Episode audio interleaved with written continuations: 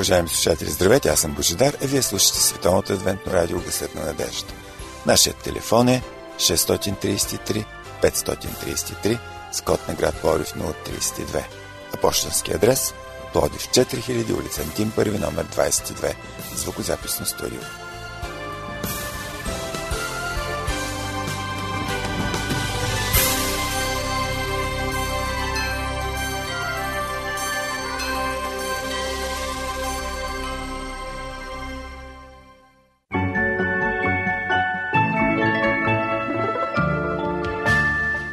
Вярваш е нещо велико. Да вярваш е нещо уникално. Да вярваш е нещо топло и сърдечно. Да вземаш уроци по вяра и да упражняваш своята вяра е смирено, благородно и необходимо. Уважаеми слушатели, започва нашето предаване упражнение по вяра. Ще имате възможност да чуете нещо, което би осмислило вашия живот, вашата ценностна система. Надявам се, че ще се почувствате духовно заредени.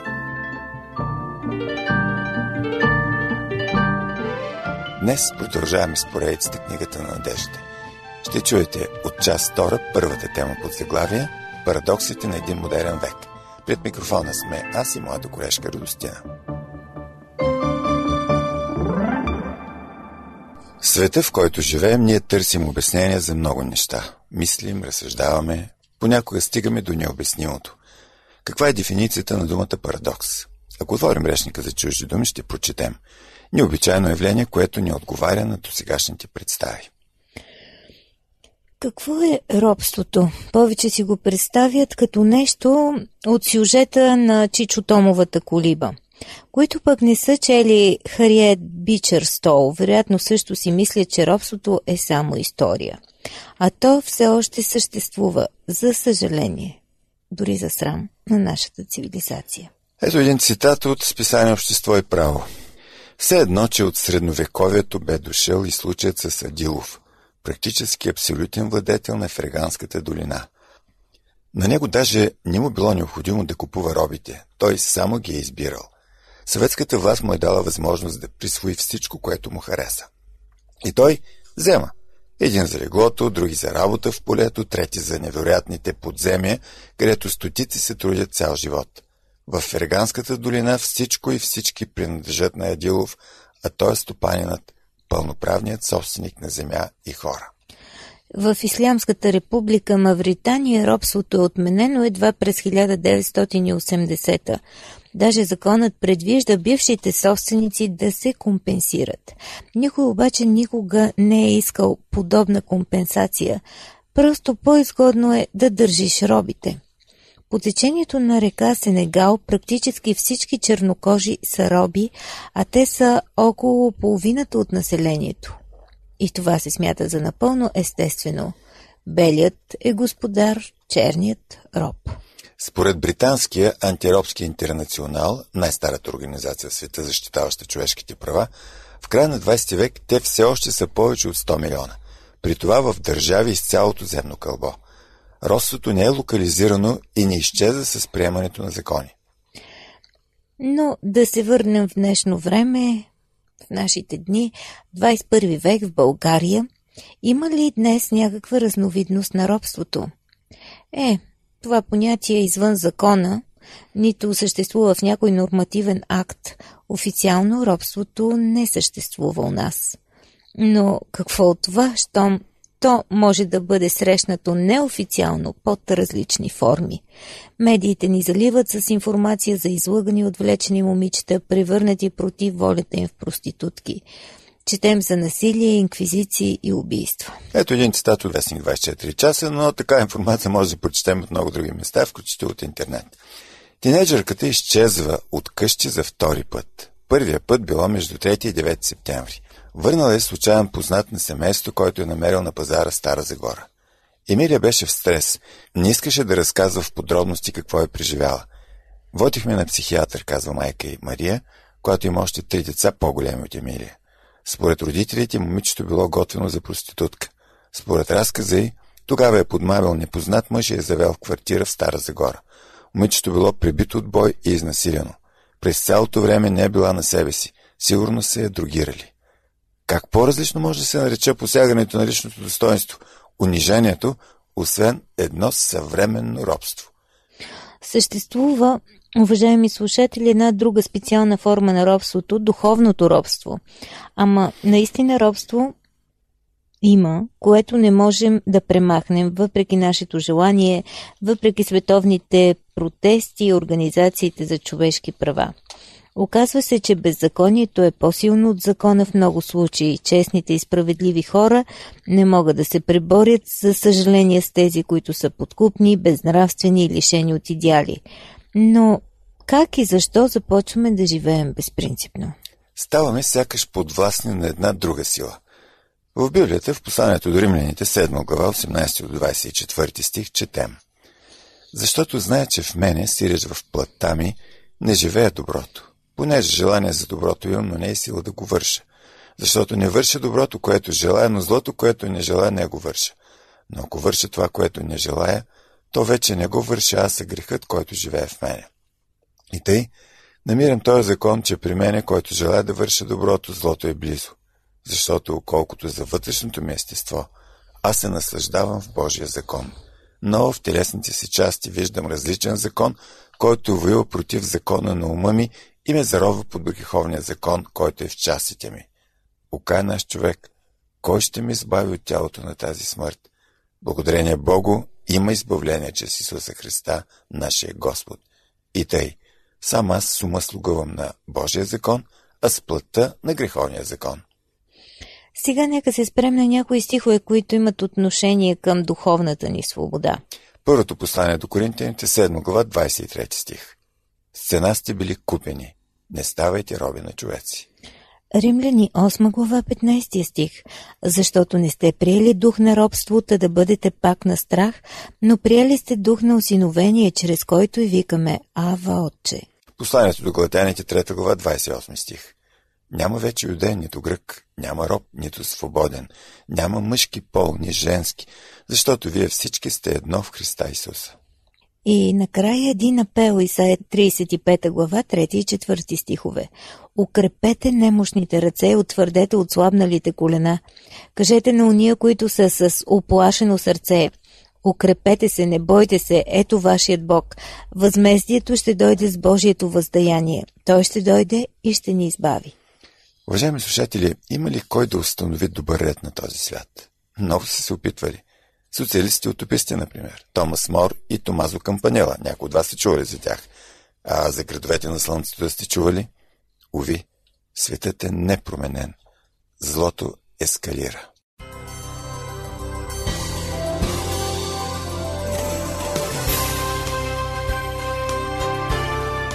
Скъпи приятели, вие слушате Световното адвентно радио Гъсът на надеждата и предаването упражнения по вяра. Припомням ви нашия телефон 633-533 Скот на град Пловдив 032. Тези от вас, които желаят, могат да се свържат с нас и чрез социалната мрежа Facebook. Търсете ни като Адвентно радио България, изписано на кирилица. Продължаваме с нашата тема Парадоксите на един модерен век от поредицата книгата на надежда.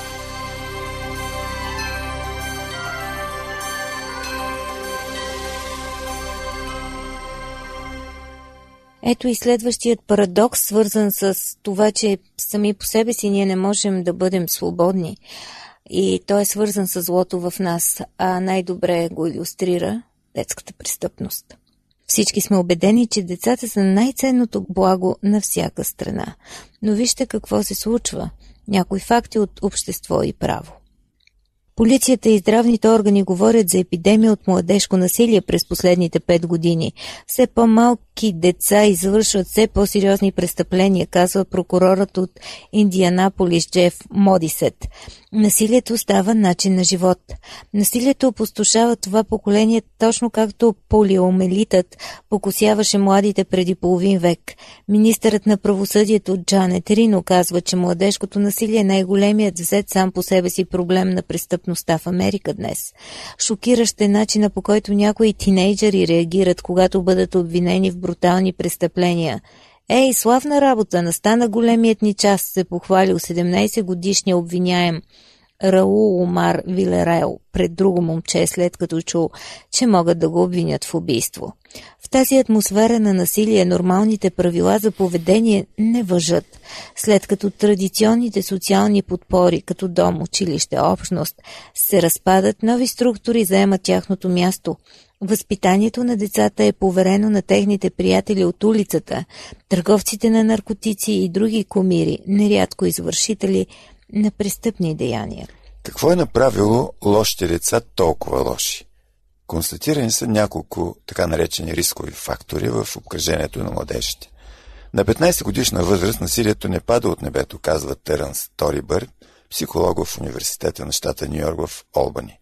Той е част от дългия процес, който започва в ранното детство. Децата, които растат в семейства, където са малтретирани, където отношенията между съпружите са лоши и има насилие, отрано се научават да реагират физически, когато са разочаровани или разстроени.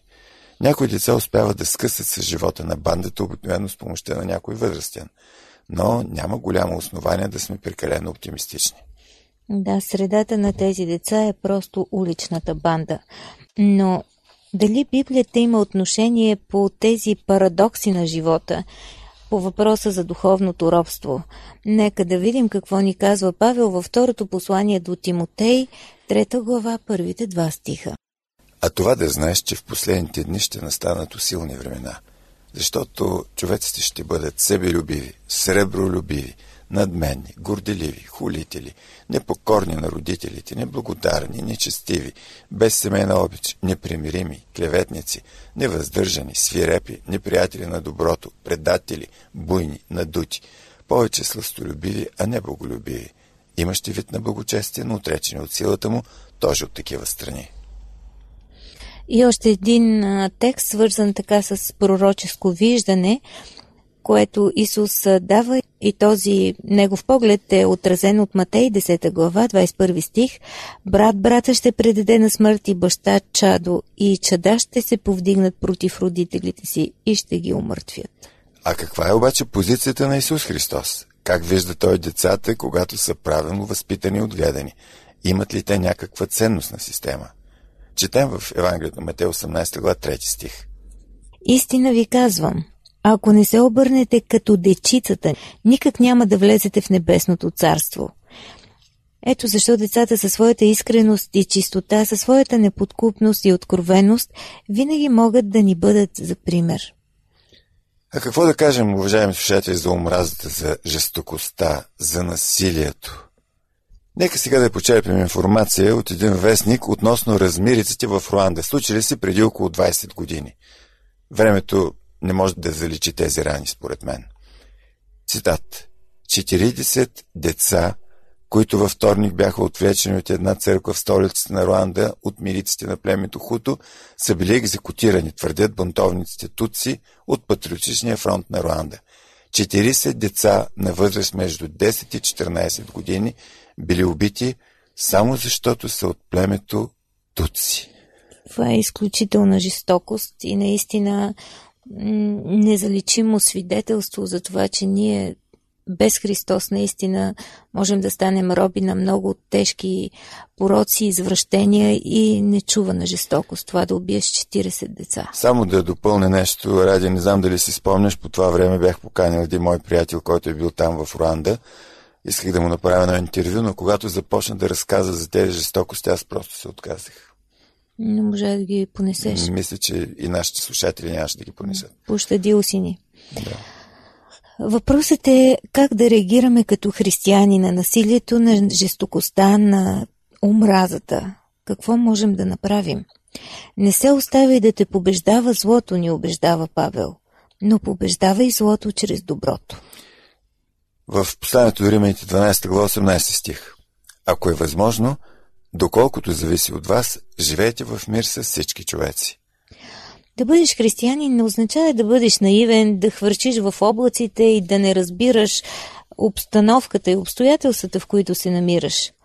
Но християнинът не може и не бива да върши самоволни действия, в които не доминира законността, а омразата. Всъщност, да следваш Христос не означава да толерираш престъпността – Ето още един стих в тази насока. Римляни 13 глава 4 стих се казва относно владетеля, че той не носи на празно сабията. Още един въпрос в нашата тема сме записали, а това е така нареченото благоденствие на неправедните. Може би много от нас се задават хиляди въпроси, защо богатите, нечестните имат успехи, а праведните не толкова. Салон 73 част от него ще ви представя. А колкото за мене, нозете ми почти се отклониха, без малко бяха се подхлъзнали стъпките ми, защото завидях на надменните, като гледах благоденствието на нечестивите. Ето, такива са нечестивите. Винаги са благополучни, умножават богатство. Наистина аз напразно съм очистил сърцето си и съм измил в невинност ръцете си, тъй като съм измъчван цял ден и наказван всяка заран. Ако речех да говоря така, ето, изневерил бих на поколението на чадата ти.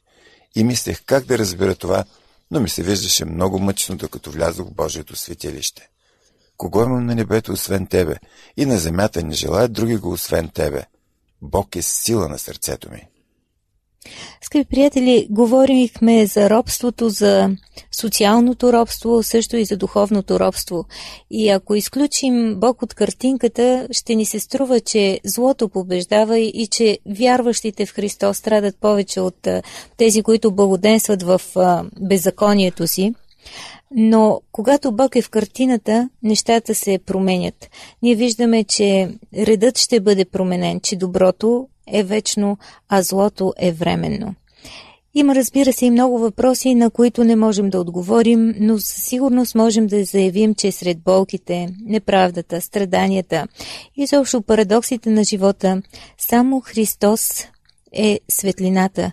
Той е изходът. Само Той може да установи траен душевен мир в сърцата ни, а също и да промени света нещо, което очакваме. И все пак, докато това се случи, нека се разделим с думите на Исус от Йоан 14 глава 27 стих. Моят мир ви оставям, моят мир ви давам, аз не ви давам както светът дава, да не се смущава сърцето ви, нито да се бои.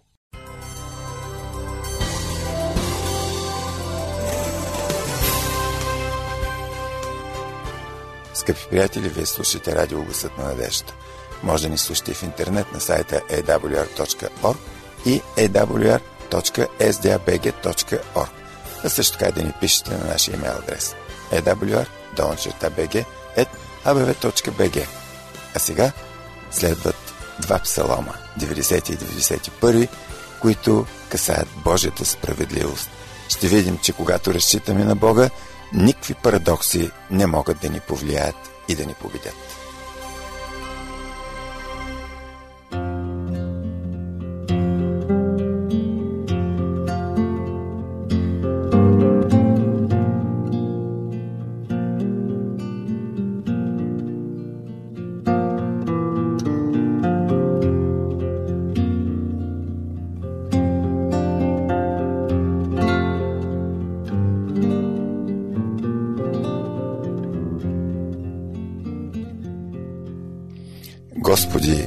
Си не бил обиталище от род в род.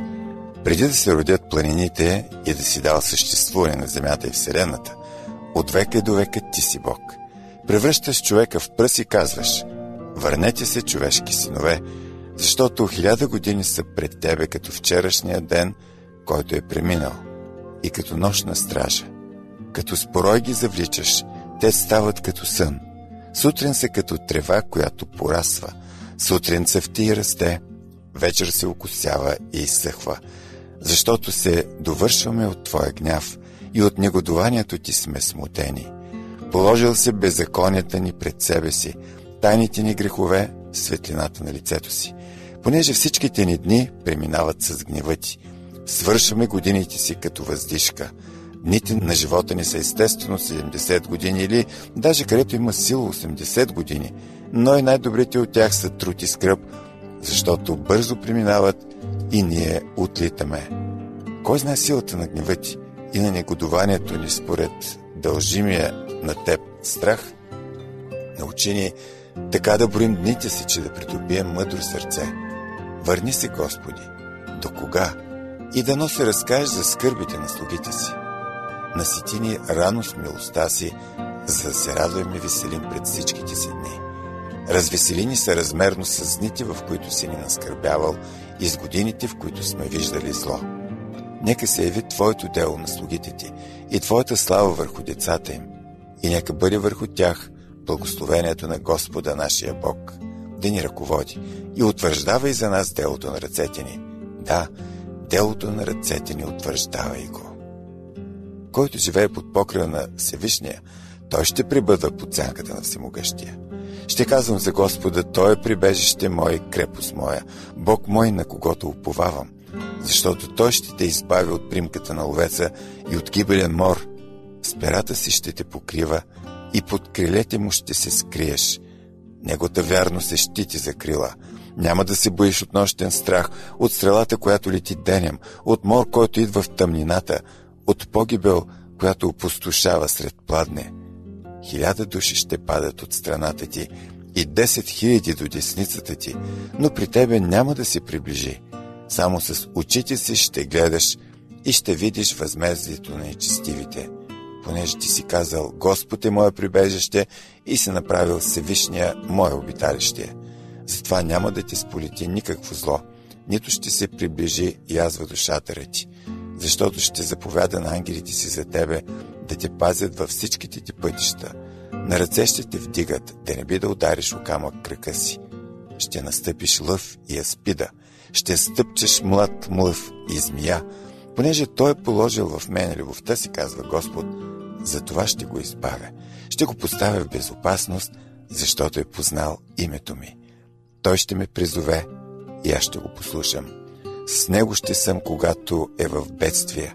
Ще го избавя и ще го прославя ще го наситя с дългоденствие и ще му покаже спасението, което върша.